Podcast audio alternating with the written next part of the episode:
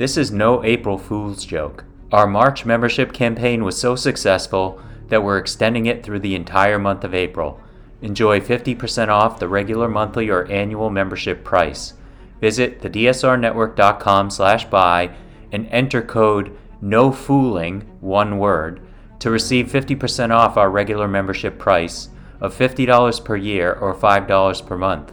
Members receive access to bonus content, an ad-free listening experience, exclusive blog posts, an invitation to join the DSR Slack community, and more. This is a limited time offer, so act now. Visit thedsrnetwork.com slash buy and enter code NOFOOLING to receive 50% off. Thank you.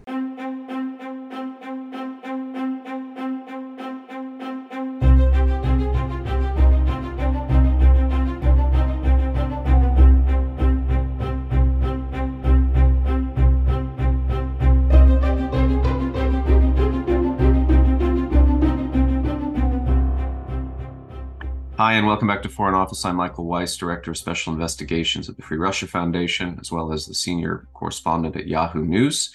Uh, this week, we are joined by the esteemed Sir Lawrence Freedman. He is the Emeritus Professor uh, of, war, at, uh, of War Studies at King's College London, as well as the author of a new book, Command, The Politics of Military Operations from Korea to Ukraine. Uh, he is known as the Dean of Strategic Studies, uh, certainly in the UK, probably worldwide, and is a must read analyst uh, and essayist on all things uh, military, but particularly I've been following his work um, religiously since the war in Ukraine began in February of 2022. Uh, and I invited Sir Lawrence on this week because he wrote a very um, good overview, I thought, of the debate, among other things, uh, the wisdom or lack thereof in defending Bakhmut um, which has seen some degree of stabilization in recent days, uh, suggesting perhaps the Ukrainians were correct in their decision. But uh, Sir Lawrence, it's great to have you on. Um, among all the topics I, I, want to pick your brain about, uh, included in your most recent essay, uh, Still Bakhmut, which you can find on Sir Lawrence's Substack, and I will tweet it out when this episode drops. Um, tell us a little bit about your impression of the uh, the Putin Xi summit. Uh, this seemed to be kind of a, an anticlimactic moment. That uh, the Russians clearly were hoping the Chinese would go all in, as it were, in this war of conquest in Ukraine, um, sending heavy armaments and, and material, and it, it, doesn't seem to have worked to Moscow's design. What, what's your your overview of, of that event? Well, I think that's that's right. Uh, how much the Russians really expected the Chinese would send very uh, visible, uh, high quality kit. I'm not sure because that would raise all sorts of issues for Xi in relations with the West.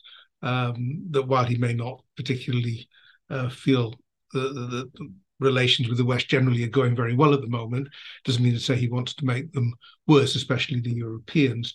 Um, and it would take a while before what they have could be incorporated on the Russian side. But I think even without that, it was a pretty disappointing occasion for um, for Russia. Uh, the pipeline deal that they hoped to complete wasn't, uh, and I think you read the joint statement at the end, and the thing that struck me most was just how low energy it was from the Russian side. It was basically agreeing to lots of slightly absurd uh, Chinese proposals or, on the future of civilization and the like, um, and also rather tamely agreeing uh, to their peace proposal, which uh, you know the fact of the matter is, however cynical we may view it, is if the principles embodied were applied, then Russia would have to withdraw. Now, don't think Xi necessarily is going to take it that far or expects it.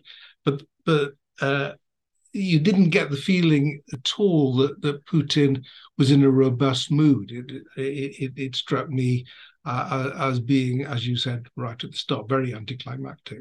Yeah, and I mean, China remains the most important strategic ally or partner for Russia at the moment. They seem to have been isolated everywhere in Europe. Um, there, there had been chatter prior to the summit that the Chinese and the Indians in particular were crucial in convincing Putin of the catastrophic folly of using any kind of WMD on the battlefield in Ukraine, which seems to have the threat of that seems to have diminished somewhat. Although I also wanted to to inquire with you about um, this uh, proposal or threat, really, to state uh, station nuclear missiles in Belarus. Is it more just kind of empty saber rattling, or is it something that the West ought to be worried about? Um, well, a lot of points there.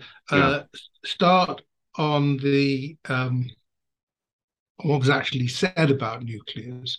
Uh, the uh, they repeated the statement that was first made famous by Reagan and Gorbachev that uh, uh, about the nuclear war essentially mustn't be fought, uh, that would be catastrophic. And China has taken a pretty uh, consistent line on that. Secondly, the statement made it clear that they're not allies. It went out of its way to explain how this isn't an alliance. In fact, they, the, the statement contains a lot of descriptions of things it isn't. Um, and there's no reference to this sort of uh, forever partnership that was, excuse me, this forever partnership that was spoken about in February um, 2022, just before the invasion, when it was all much more effusive. Um, so the, the, the, Chinese were cautious on that point. As for the tactical nukes to Belarus, I mean, the timing was odd, given this statement had just been made to the um, made to the Chinese. My my best interpretation is that it's it's sort of a way of tying Lukashenko more in to his alliance with with Moscow. Uh, if there's Russian tactical nukes in Belarus, then Russia would have a, an interest at any point if Lukashenko's um, position was under threat uh, to you know, take care of them. So it may have that, and I think that they want to uh, keep the nuclear issue there hanging around um, because there are plenty in the West who do worry about this for understandable reasons, uh, and so it, it, they want to keep it to the fore. But uh, I think it's largely performative in, in that sense, and the, the, the advantages of nuclear weapons remain deterrent for Putin. They work perfectly well for him in a deterrent role. Uh, I don't think he particularly wants to jeopardize that by actually using them. It seems that that you know the U.S. response to these threats, which have been periodic throughout the last year, um, is almost dismissive. I mean, they keep calm, carry on until we we have intelligence that suggests they're doing anything of this nature. Um, they they see it as exactly that performative. Do you agree? Well, I, I think that's been the response of the administration. On the other hand, um, they didn't support a no-fly zone early on when when um, Ukraine wanted it, and I think their general view has been that we avoid escalation, serious risk of escalation, by not fighting side by side with Ukraine, which is quite you know, a major uh, position to take. Equally, they can look at uh, Russia and believe that they've been deterred from trying to interdict uh, stuff going to Ukraine through NATO countries. So um, I think the effect of nuclear weapons largely has been to contain the conflict, which is the way what theorists of deterrence would expect. Sure. Well, let's let's turn then to the the the front line. Um, so I've had several guests on the show to discuss what's actually happening at a very high strategic level in Kiev in terms of you know this decision to hold on to this otherwise seemingly irrelevant town Bakhmut in in Donetsk. Uh, the logic appears to be, and this is seems consensual at all levels from Zaluzhny on down. Um, should Bakhmut fall to to the Russian occupiers, which have been throwing everything they can, including countless mercenaries and, and so on, into this fight, um, this is only going to quicken the deterioration of Ukraine's defenses along the, the contact line. And also, the, the um, corollary of that is that the more we wear down the Russians here, the easier it will be for us to mount our forthcoming spring counteroffensive. But there's, there's a very acute debate taking place, uh, especially in, in sort of Western analytical quarters about is this just folly? You know is this some kind of soviet era doctrine of overwhelming manpower and and you know a campaign of attrition? What what do you make of, of recent developments? Because it does seem as though ukraine has got a little more on the front foot here, uh, or at least the situation seems to be stabilizing. There's a piece in the New York Times from Bakhmut that suggests, whereas several weeks ago the, the situation was apocalyptic, things, you know, Russian fire is down, um, casualties on the Ukrainian side seem to be diminishing. What's your appraisal? Yeah, I mean, that's a very fair summary of the debate. Uh, it has been intense, and I think it, it, it, I mean, it comes from Ukraine initially. I mean, it's been picked up in the West, um, but you know, when one talks to Ukrainians, there's there's a deep consciousness of uh, of how much they have lost um, in terms of good people, uh, experienced people, people who knew how to fight, um, and there is a worry uh, in uh, not only in a, in a, very human sense, but in uh, a practical sense that that these three corps they're putting together uh, to to fight the offensive might be diminished if they have to keep on putting in uh, more reserves to hold up um, positions around a, uh, a city that's now rubble, which is tends to be the fate of almost any city that they end up having to defend. Uh, so that, that's the debate. I think I think that there's another twist to the argument. It, it's true that for Ukraine they could move to possibly better defensive lines. Um, I think for Russia it's actually more of a problem. Uh, that if you look at the Russian performance to date, it's been abysmal, really, uh, in terms of the strength and firepower with which they started this war. They haven't made any serious gains since the summer, and the gains that they made in the summer were outweighed by what they lost in the autumn. And um, if the, this is supposed to be their offensive, uh, if if they don't take something out of this that meets um, Putin's objectives, they're they're in trouble. And, and you also have to combine that with a recognition that, that, that, you're now seeing in Moscow, too, that the whole campaign against Ukrainian uh, infrastructure uh, has failed. I mean, it, it, it succeeded in, in, in, causing a lot of damage uh, and making life a bit miserable for people over, over the winter. But it didn't. Um, it didn't turn the, the, the light and heat off completely, and the uh, and, and winter's over. Uh, it may return next winter, but that's some time away. Uh, and they've used up a lot of valuable missiles. And this was a very deliberate part of Russian strategy. It wasn't a, uh, an add-on. Um, it, it, it, was intended to have a big effect, particularly, I think, when they took the view, when this all started last September, that in the first instance it would be as much as they could do to stabilize um, the, the the, the the lines in the in the land battles um, before going on to the offensive. Well, they did that. Then they tried to go on on the offensive, and that's got nowhere so far. And and meanwhile, now there has this other campaign, and April now. So I think the, I think part of the Ukrainian thinking is is that this gets Putin in even more trouble uh, to work out what to do next. Now, as far as the actual offensive goes, I mean, I think it's premature to say it's all over and, and done with. Um, uh, and I think there there is some concern from some Ukrainian sources that the attack on Avdiivka, which is seems to be slightly better organized in some ways than Bakhmut, but still suffering from the same problems of lack of maneuverability and manpower, but nonetheless they seem to have used air power more effectively there. That that if this um, turns into another Bakhmut, then that could create problems for the Ukrainians because there's there's only so much you can do.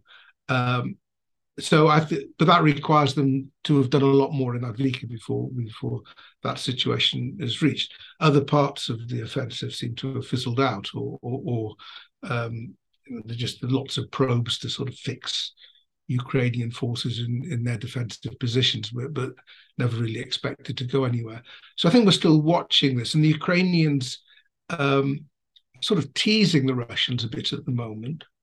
Uh, the, the, the, some say, you know, we're getting ready for the offensive, happen any time. Zelensky said, you know, let's not get ahead of ourselves. We're still not ready. He doesn't want any pressure on the West to keep on providing ammunition and equipment and so on to ease. Um, so uh, I actually don't think they're quite ready yet. But there is a possibility in these situations that instead of this sort of big offensive with a start date and the whistle blowing and everybody charging off, that actually you have um, something more incremental, that uh, targets of opportunity open up, weaknesses can be seen in some of the Russian positions, uh, and they change their plans. I mean, after all, the last big offensive they had was supposed to start in Kherson. It did start in Kherson, but it made its mark in Kharkiv. So uh, it, it's still quite fluid.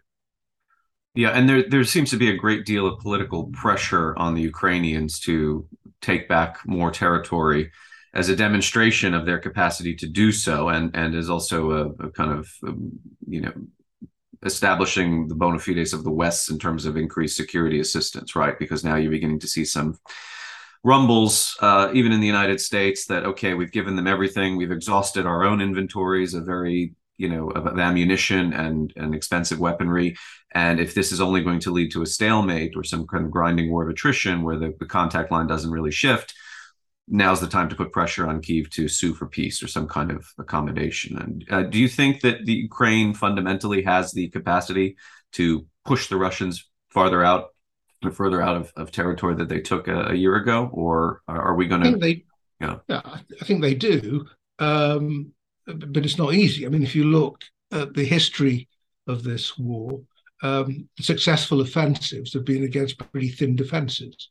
Uh, where, where, defensive lines are strong, it's proved hard. Now, Ukraine is getting a much more capable force um, that may enable it to punch through, but nobody has quite managed this yet in this war. So I think it's right to be cautious, right for the Ukrainians to be cautious.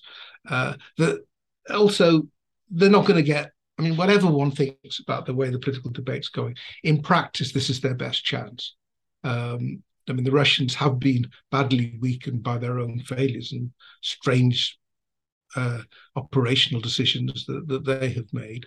Uh, that, and I come back to the point that it's not just about the success of the Ukrainian offensive; it's also the failure of the Russian. I think that because you you know it's not just a question of Ukraine wanting its territory back. Putin wants more territory. He doesn't have any of his objectives yet reached. He's still got a lot of Donetsk to take uh, if he wants to say he's got the Donbass. Uh, and if he wants to say he's got these four um, oblasts which they've annexed, he's got even more territory to take. That's why he hasn't, as many people expected he would, offered a ceasefire. So uh, it may be that we're stuck with a stalemate because uh, Putin uh, dare not, in a way, suggest that he's failed to meet his own objectives. Uh, but I think if the Ukrainians can make a breakthrough, then the pressure on Putin will be quite severe. I, I, I mean, I, I, know there's a view that, that they could make this last forever and the economy will tick over and dissent is is is put down. Uh, and of course, no, none of us can predict exactly what will happen in the Kremlin. But I don't think this position is, is sustainable indefinitely for the Russians. Mm. And I, I want to ask you. I mean, one of the sort of leitmotifs of this whole debate about the war uh, is how the West managed to so grossly overestimate Russia's military capability. I mean, and there's been a lot of kind of granular analysis that, well, it actually it's not that they lack the manpower and the resources and the material. It's they they didn't do war the way we thought they would. So, in other words, the failure of imagination is to blame. I mean, RUSI uh, think tank in the UK, which I'm sure you're familiar with, just came out with a report. They've done a series of very good reports, but the latest is about the unconventional warfare of from the Russian side, including uh, intelligence operations and you know this this busted flush attempt to stand up a column. Um, so it, it it seemed at all levels there was just complete and utter chaos, uh, and expectations were were not met. Um, and it doesn't seem like you know that this was sort of luck of the draw or opportunistic failures. This was systemic, really. Um, why do you think that none of us really, or I mean, most mainstream analysts and certainly the Western intelligence community um, didn't appreciate that this could very well go the way it has done? Yeah, I mean, I have to say, I, I was always very skeptical because, I mean, because just military operations go wrong. Uh, and, um, you know, the, there were all sorts of reasons to question whether the Russians could pull it off in the way that a number of analysts assumed they would. Um, I don't, you know, I don't think it was. Nonetheless, I don't think it was unreasonable to assume that the Russians, having spent all this money on modernization, having been reasonably successful in their most recent military operations, not that were anything like this scale, and having a doctrine which, you know, did show how they seemed to show how they understood um, combined operations, having revised their command structures and so on. It wasn't wholly unreasonable to leave to believe that they might actually be able to perform. And also, I think I'd probably say that the mistakes were largely at a strategic level, which fed down to the way that they actually put together the operation. Um, and the basic mistake, and, the RUSI report is excellent, as, all, as uh, many of theirs have been, um, on, on uh, obviously relying an awful lot on good Ukrainian sources.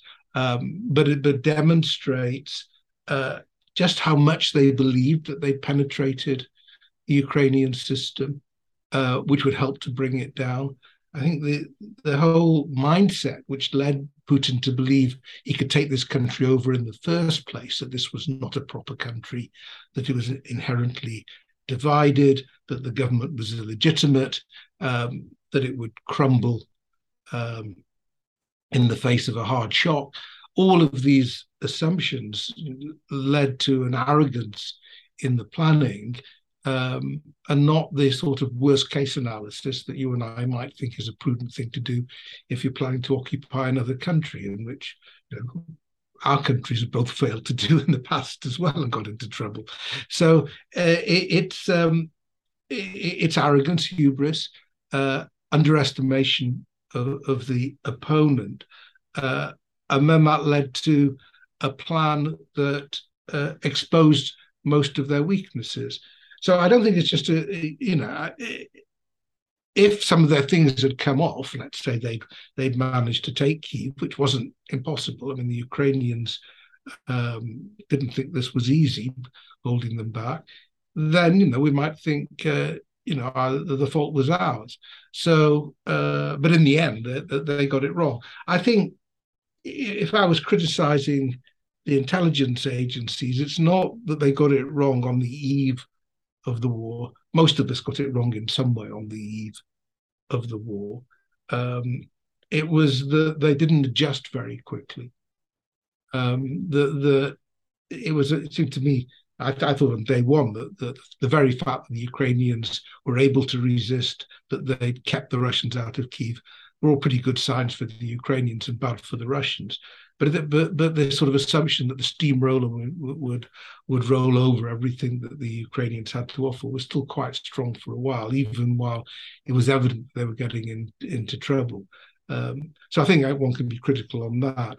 Uh, and the fact of the matter is now that the Russian army, not so much the Navy or Air Force, but the Russian army, is a shadow of its former self, and it's going to take an awful long time before they're going to look a, a serious force again.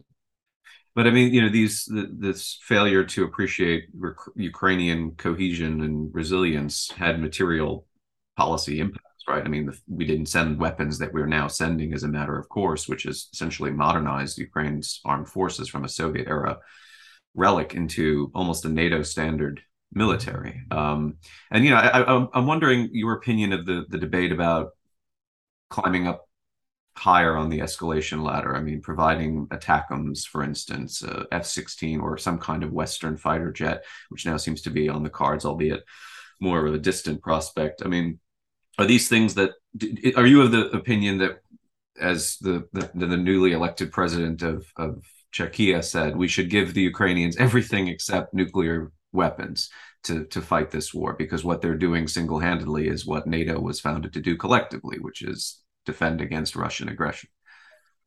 Um, well, I, I, mean, I'm obviously very sympathetic to to the Ukrainian cause.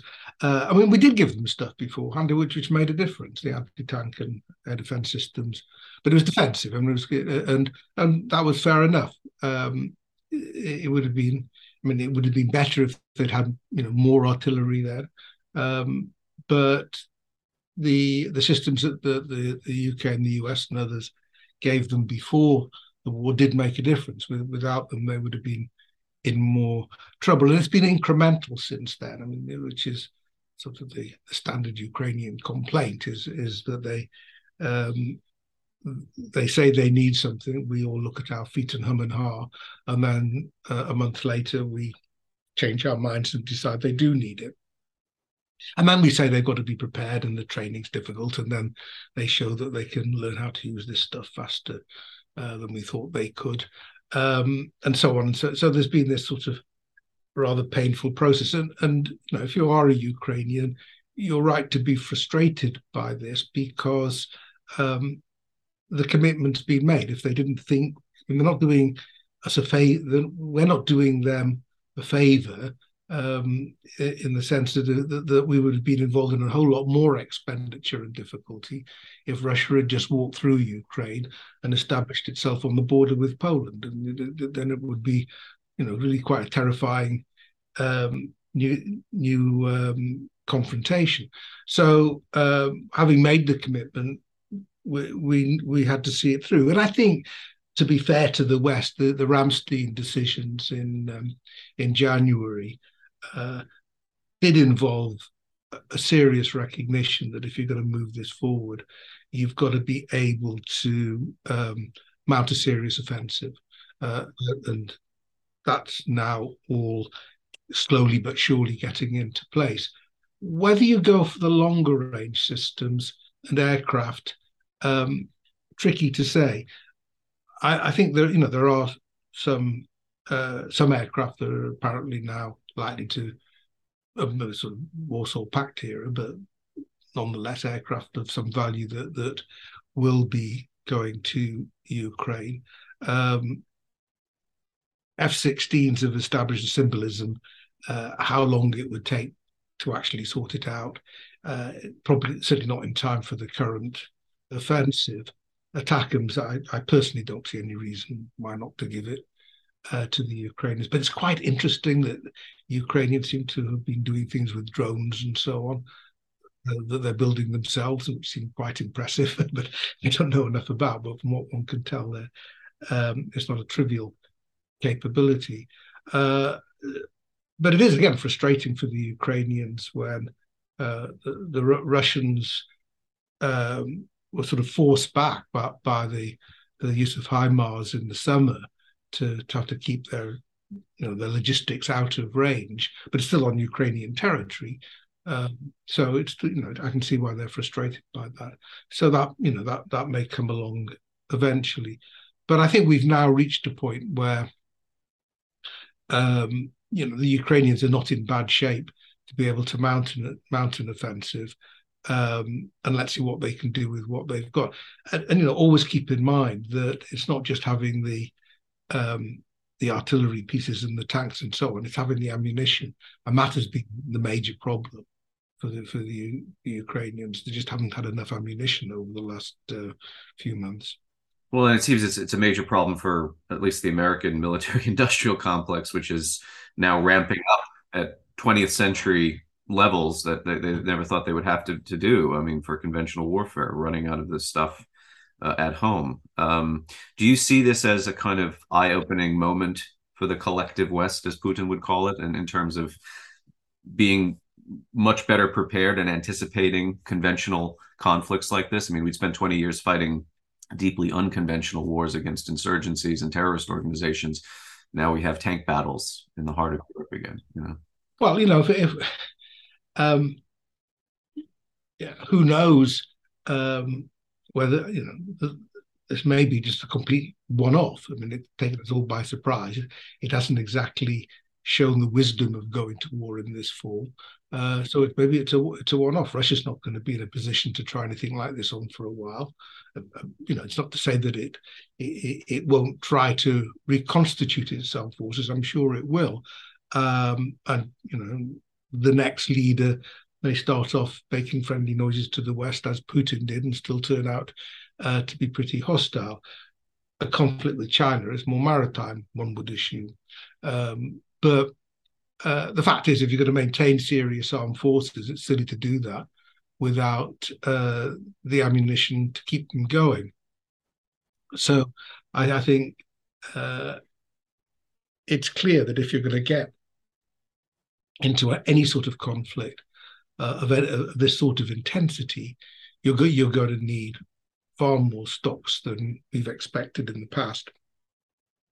Even though this is a lesson that's you know, Pearson with every war, you know, armies and, and, even navies always run out uh, or fear they're going to run out.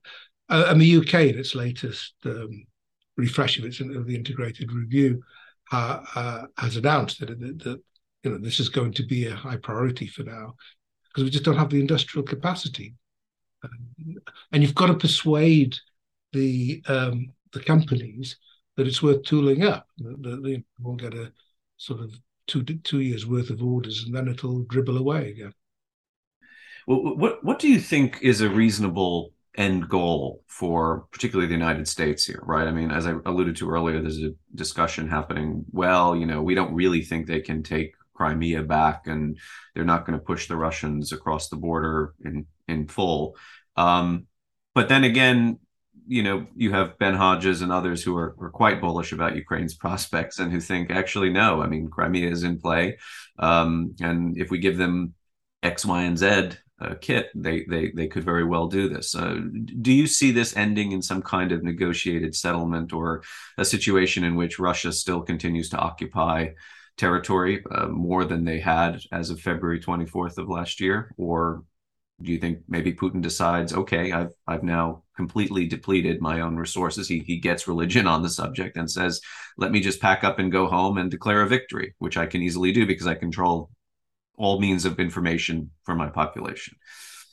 I think it's difficult for Putin to do that because uh, people know. I mean, he can't do a thing like this and uh, uh make all these statements and talk about forever the, these new uh, oblasts that have been incorporated into the Russian Federation and say, well, as it happens, they're not. Um, I think there is a problem. That's one reason why he hasn't really made uh, any effort to get a peace. So if you look at the latest statement, it's just uh, from the Russian Foreign Ministry. It's just a, a rehash of almost everything plus more that they've asked for in the past, as if they were negotiating from a position of strength. Um, I mean, I have two basic thoughts on this. First, it's unwise to get ahead of ourselves. Uh, that there's a long way to go before Crimea is in play. Uh, it may become in play. Uh, I don't think it's impossible, uh, but we're, we're some way away from that. And if we start to get in that direction, then you will get a reaction from Russia of some sort, because I think the thing that would uh, uh, unnerve Putin more than anything else would be the prospect of, of losing Crimea or having Crimea vulnerable, which comes if the water supplies so so on are, threatened. There's, there's, all sorts of um, ways by which you, you the, the, Russians can start to get worried before you've actually mounted a full scale invasion. Uh, you know, now that Russia and Ukraine can hit things at a distance, there are there are things for for Russia to be worried about there. So my first thought is it's just not get ahead of ourselves. Um, we don't know uh, how this will play out completely yet, and uh, the end game depends more on the Ukrainians than it does on us and, and on the Russians.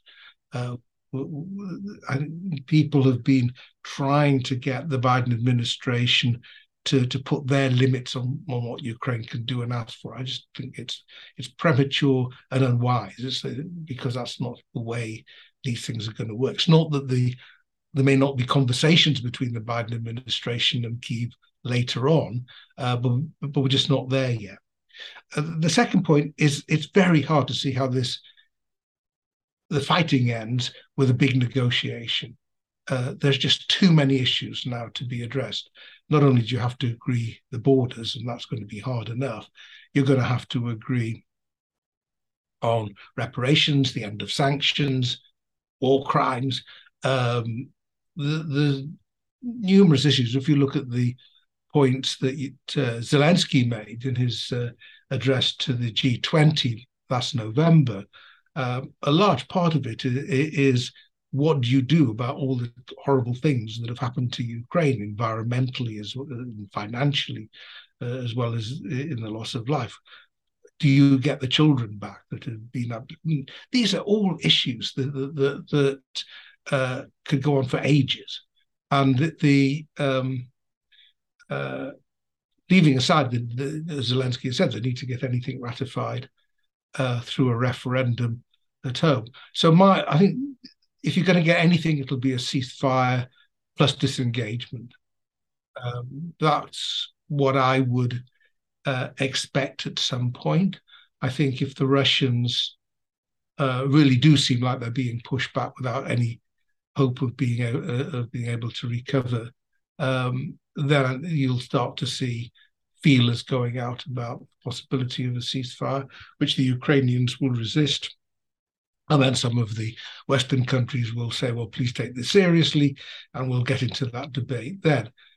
I think disengagement is key. We've got experience of disengagement agreements in the Middle East. Um, you could imagine a role for uh, a UN force, peacekeeping force of of some sort. Um, you know, the, the enclave areas in the Donbass. Um, I think you know, some some in Kiev are slightly nervous about quite what attitudes they'll they'll find there.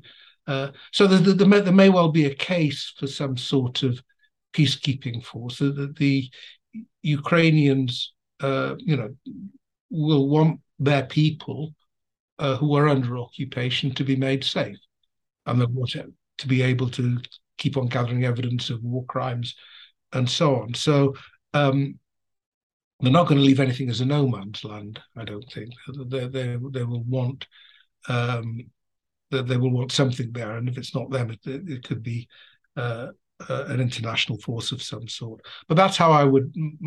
That's the most likely scenario uh, for a conclusion would that, that gives any stability would be a ceasefire. As we know from Korea, ceasefires can turn into de facto settlements, which is why um, Ukraine will be very cautious about the circumstances which it agrees, or else it'll just dribble on. You know, the, the, not at this level of intensity. Neither side can can can manage that. Um, but a bit like, you know, it's been really since 2014, 15, um, with um, occasional fighting, some skirmishing, um, both sides maintaining forces close to the line of contact, and so on. I mean that that's also a, a feasible conclusion, which is sort of a stalemate, um, but not necessarily one that um, is so bad for the Ukrainians if they've managed to push the Russians back quite a bit. Obviously, if it's on the current lines, it's not satisfactory at all. Well, then, then you, you you can envisage a scenario in which you have two Ukraines, one which is very much integrated into the Western community, if not, you know, the EU with visa-free travel and all the economic benefits that derive therefrom, and, and a modernized army, possibly with Western aircraft, and then this sort of Stalinoid, you know, kind of state of suspended animation in in you know parts of Donbass and and Crimea. Um, and you get into this kind of Pepsi challenge. Where would you rather live, and what kind of know, life would you rather have? Um, yeah, I mean, and, and you know, ironically, you mentioned those who had been under occupation, what attitudes they had prior to the war. You know, a lot of Ukrainians, sotto voce, would say things like, "Well, in a way, Putin did us a favor by penning off, penning up all the pro-Russian citizens of our country and depriving them of their political input in Kiev, which allowed us to essentially become more integrated and to to have this revivified sort of sense of nationhood and, and peoplehood. Um, so, even though no one will admit it, it's blasphemy at, at the present. I could see a situation in which the Ukrainians say we've got as much of proper Ukraine back as possible, and now we're e- even more robust and more of a Western democracy. Um, and these other areas just are now going to be part of Russia. You know, I don't, I don't think Zelensky could say that. Um, I, I, think uh, I don't think he will. I, I think if you you know, look at look at Ukrainian po- polling. first, it shows remarkably united people uh, in ways that it didn't before, with remarkable degrees of confidence in their state, which you wouldn't have seen before, um, and in their leadership. Uh, I don't think the I don't think the Ukrainians are prepared to write anywhere off yet. Crimea, uh, the enclaves, yeah. I mean, the, the, the, there may be uh, if you've got so far, but you're pretty tired and exhausted and you're licking your wounds, yeah, then maybe you can imagine uh, uh, some conversation there. And, you know, go back to the start of the conflict of the war, um, when there were serious peace negotiations apparently taking place. Zelensky had some ideas on dual citizenship and and so on that, that, that might have worked there. Certainly, it's the case that anybody stuck under Russian occupation for the for the future is, is not going to have a happy life. Um, and uh, you know, I think the Ukrainian, most Russian-speaking Ukrainians that I know are brushing up on the Ukrainian. You know, saying I never want to speak Russian again. Uh, so I think the alienation is something we're going to live with for a long time. I mean, wars like this that have been fought in this way, as, as cruelly and as brutally as the Russians have fought it, is, is, leaving a legacy that's going to be very hard to heal, even with a completely different sort of regime in Moscow. So, um, you know, the, the, legacy of this will, will, will go on, and you know, one way to address these sorts of legacies is through a proper peace conference. But I just don't see that that happening soon. I mean, and the other things that we just have to keep in mind is is the demands of reconstruction in Ukraine, uh, and the I think the worst thing to happen to Ukraine, well, two two two serious dangers. One is that the West says, "Gosh, we've done a good job." Uh, uh, give ourselves a pat on the back and, and, lose interest. I think we're going to need to be engaged with Ukraine for some time to help with the reconstruction, and at the same time for the Ukrainians not to clamp down on all the problems that they had before with corruption and so on, which you know they're all very aware. The leadership is very aware, and Zelensky has been, I think, feeling strong enough in his position to start uh, addressing some of this corruption. But it really does need to be addressed, especially if they want to join the EU. Uh, uh, and the EU, I think, is playing quite an important role in, in this. So I think that you know there's a lot to play for on the Ukrainian side. There's things to look forward to. Um, the the reconstruction once it takes off could, could really be in some ways quite exciting for them. But uh, if it doesn't take off, then you know you've got a population many you know which has been depleted of a lot of its men folk. A lot of people, a lot of its women folk are, are, are living abroad. Um, uh, those who've been through the war uh, or an occupation, many of them will be traumatized. Uh, it, it's not going to be easy. Uh, and um, you know, they're going to need a lot of support to get through it. And I mean, you know, the other variable here is how this war might impact Russian politics. I mean, there could be some cataclysm in Moscow. Putin is not going to live forever. We don't know who will succeed him or what kind of political regime will emerge or even fall apart. Um, which I mean, that's it's not something the West is or should be banking on, but clearly, you know, if there's a 1991 moment or even an 89 moment uh, in Russia, I could see the Ukrainians taking every opportunity to to capitalize on it and push the Russians out. I mean, they'd be discombobulated. There'd be no command and control of their military forces. Well, I, I think you know, I, I, think there there are, there are people in Moscow who will be very worried about where this is going, including, I suspect, in the military as well, because they're, they're, they're not uh, the force they were. Um, and we know the technocrats are unhappy and and so on. Um, you know, in last September, when Putin you know, could have, should have um, realized that this was not going his way and, and, found a way out, he doubled down. He, he raised the stakes much higher, uh, uh, both in, in, ends and means. He, he, he, announced the annexations and he mobilized. And he started attacking Ukrainian infrastructure. Uh, the next question is, you know, the next time he faces that sort of decision, which is sort of about now, how does um, does he double down, try to double down more? What with, uh, or, or does he try to to see if there's a way out, or does somebody else try to see if there's a way out? I think it's unwise for for us in the West to speculate too much or suggest that we do have war aims um, in relation to Russia, because it's not that easy to see. Um, would a different regime that possibly comes from the nationalistic right be easier to deal with? Um, can we assume it would just come from moderate technocrats? Um, what would happen if there's a breakup of the Russian Federation, which I don't think is likely, but you know what, what, what would happen? What I think is more likely, which is an issue, is um, uh, in you know Transnistria or Ossetia, Abkhazia, places like this, um, Russia is less able to hold a line.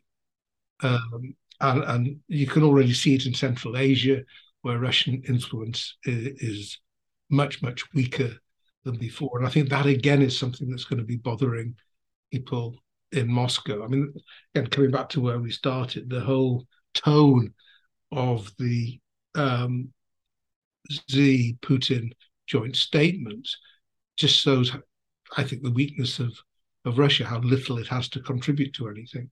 So I think there are plenty of people in in, in Moscow worried uh, about where this is going and, and, really wish it would stop. Uh, but uh, so far, they haven't been done anything about that. So you know, what we're looking for is, is somebody acting. But you know, people I know who know Russia very well indeed seem in the dark about what's going on. Uh, so we we're just waiting to see. But just because we don't know or can't see it doesn't mean to say it won't happen. Sure, sure. Well, so Lawrence, I've, I've taken up too much of your time already, um, but it's been a very uh, enlightening and insightful conversation, as I knew it would be. Um, I want to thank you for for joining us this week. Uh, my guest is, is Sir Lawrence Freedman. He is the Emeritus Professor of War Studies at uh, King's College uh, in London. Uh, he is also the author of a recent book, Command Politics of Military Operations from Korea to Ukraine. And he is one of the few Substacks I read on a regular basis. Uh, and you can see his analysis on Ukraine and geopolitics and everything else under the sun there. Uh, I will link to your Substack when the episode drops. But again, thanks so much for joining us. My pleasure. Good to talk to you. I'm Michael Weiss, and you've been listening to Foreign Office. Thanks very much.